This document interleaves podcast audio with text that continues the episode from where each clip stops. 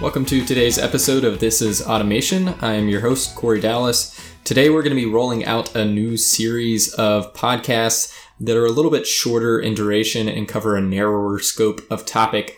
So to kick us off with that, we're going to be talking about hypervisor. This is a new topic that's been coming up more and more, so I thought it'd be good to get some information out there for everybody to learn a little bit more about what a hypervisor is, where it comes from, and how it's used. So to kick us off, let's answer the question, what is a hypervisor? A hypervisor ultimately is a virtualization tool. And what that means is that a hypervisor enables you to use one set of hardware to access multiple, what we would call virtual machines. From here on out, I'll just call these operating systems because it's a little bit simpler of a way to think about it. So the use case that we most commonly see would be a hypervisor in which we're running a real-time operating system and a general purpose operating system. So in the automation world, that typically means we're using some sort of industrial PC and using the hypervisor to run a real-time operating system in parallel with a general purpose operating system like Linux or Windows. And we'll talk a little bit more about why you might want to do that. But first, let's talk about what are the different types of hypervisor. Funny enough, they're just named type 1 and type 2. They have a couple other synonyms. So the type 1 is also called native or bare metal. And type 2 can also be called a hosted hypervisor. So for a type 1 hypervisor, again, native or bare metal is another name for this type of hypervisor. The hypervisor is directly tied to the hardware. So the hypervisor is managing the OS directly without any layer of abstraction with another operating system sitting in between. And that is actually what makes a type 2 hypervisor a type 2 hypervisor. So there is an operating system running directly on the hardware as you would typically see in a Windows or Linux system like you're used to. And then the hypervisor is actually a process running within that operating system.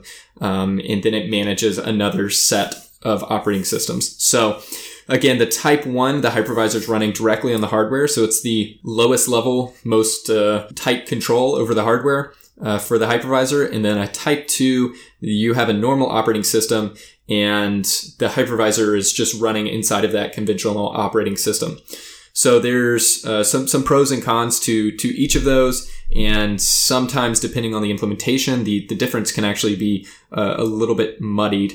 But in a lot of cases in the industrial automation world, we're going to be looking at a type 1 hypervisor because it gives the very nice pro that the operating systems are abstracted from each other at the lowest hardware level, which means that you can assign different ports to each of the operating system, your real-time operating system and your general purpose operating system. And if there is a failure on one or the other side, it's not going to impact the other one.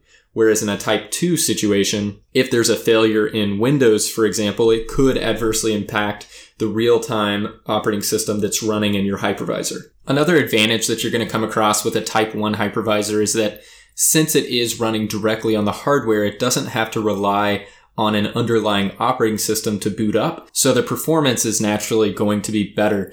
The other thing that a type 1 hypervisor has with respect to performance is that any calls to the CPU or to hardware, that's all happening again at the lowest level since the hypervisor is running on the hardware, so those commands and such don't need to get passed through the underlying operating system as they would in a type 2 hypervisor. So again, these are some of the reasons why a type 1 tends to be a little bit more favorable for industrial automation applications where timing is important. That being said, there is one distinct advantage for the type 2 hypervisor, and that is since it is abstracted from the hardware by an operating system, the types of hardware that you can run it on are naturally greater. So a type 1 hypervisor has to be designed specifically to run on whatever architecture you're using, whereas as long as the operating system is supported, you can run on any hardware with a type 2 hypervisor. Well, if I haven't lost you by now with all of the technical mumbo jumbo, you're probably still wondering, well, great, type 1, type 2, hypervisor, virtual machine. What is it all actually used for? Why would I ever want to do this? And that is a great question. So there's a couple different use cases where you might want to use a hypervisor in the industrial automation world. One of those is if you have an application in which you want to use a real-time operating system for the deterministic parts of your system, controlling I/O, controlling servo axes, that kind of stuff. But there's also a part of your system that could benefit from some of the built-in features of Linux or Windows. So using a hypervisor makes it much easier to get some of those conventional benefits out of a general purpose operating system like Linux or Windows without having a separate piece of hardware. So one example I like to talk about is how you manage large amounts of data, for example, in a database or in the cloud. Since most real-time operating systems don't really provide native support for this type of connection, it's much easier to implement that in a general purpose operating system. So to use something like this without hypervisor, you may have to implement something in your real-time operating system and then have some sort of corresponding communications to another piece of hardware to then run your SQL database, et cetera, which requires a lot of time and effort and greatly increases the complexity of your system. So with hypervisor, you can now install your database directly onto an industrial PC, and that PC could also be running your real-time operating system. So you can have your machine control and your databasing and data collection system all in one and have a very fast, tight connection between them with a really simple architecture. Another use case that you may be looking at is, again, you want to run your real-time operating system for controlling the machine, but also maybe you're leveraging a web-based visualization like MapView. So how do you run those all on the same system? Well, hypervisor is a great solution for that since, most real-time operating systems don't have built-in browser support like general-purpose operating systems do. So again, this is a perfect example of where we can take advantage of something that's built in and native in a general-purpose operating system like a web browser, and combine it with the nice features of our real-time operating system when it comes to machine control. So we're really getting the best of both worlds here by being able to use a hypervisor to have both a general-purpose operating system, or GPOS, and a real-time operating system, or RTOS. Another use case that you may come across is simply the support of third-party hardware with drivers. So again, when you're looking at a real-time operating system like Automation Runtime, the support for third-party hardware may not stretch as far as you need it to. For example, if you wanted to access a USB printer, the manufacturer of that printer is more than likely not writing drivers to interface with Automation Runtime. So the likelihood that you can control your printer, print directly from your PLC, is pretty low. However, the odds that you can use that same driver in Windows or Linux is pretty high. So again, when we use our hypervisor to combine the real-time operating system with the general-purpose operating system, in one package, you can control your machine as well as print. And the last thing you may want to do is, if you have a task that is either already done in some sort of Linux or Windows environment, or that may be simpler to implement because of the available libraries, or again, because of the available features in a general purpose operating system, you may want to actually run some tasks inside of that GPOS and communicate quickly to the real-time operating system.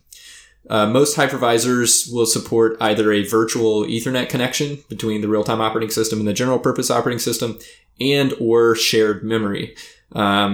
Shared memory is a very fast way to communicate with the two operating systems, and the virtual Ethernet connection is also a viable way. So, one example that we could think of is, let's say we have some sort of machine vision algorithm that you wanted to run inside your PC that you've been using for years, and you wanted to simplify the hardware architecture. So you want to bring in the functionality of your PLC and the complexity of your, Linux-based machine vision algorithm into one component, and really simplify the communications there.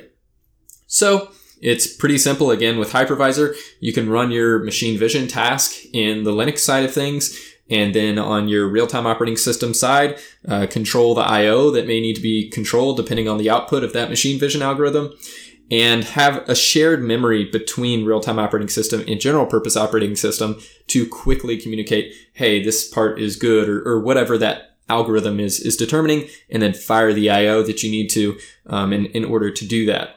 Now, you do have to be careful of things like the determinism of the Linux side of your system and make sure that that task is executing as expected and that there's no other competing resources on the Linux side. But that's certainly something that is possible for someone who's experienced with Linux to implement something that is going to be reliable in an industrial automation environment. So I hope that makes hypervisor a little bit more clear. There's a whole lot more to talk about and a lot more complexity behind the hypervisor, but hopefully that gives you a quick introductory look into what the hypervisor is and where you may want to use it in your application. If you have any questions or comments about this topic or any others, feel free to reach out to me directly on LinkedIn or by email at automationpodcast@gmail.com. If you liked the episode and you want to let us know, please give us some feedback in Apple Podcasts. That means a lot. I do look through those and read them, so definitely appreciate anybody that goes out and leaves some feedback. Don't forget to subscribe on Apple Podcasts, Spotify, or wherever you listen to your podcast so that you can get updates as soon as we release our new episodes. On that note, we will be having more of the traditional long-form episodes as well as more of these short episodes, so hopefully there will be a good mix in there for you to get your deep dive technical discussions as well as some higher level stuff like this to just get you introduced to topics. As always, we have a great lineup of episodes coming up with awesome topics and even better guests. And in the meantime, make sure you check out the BNR website for more information on hypervisor and other cool topics in automation. You can find BNR at br-automation.com, and you can check out the YouTube channel by just going to YouTube and searching BNR Industrial Automation. That's it for this episode of This Is Automation, and we'll see you next time.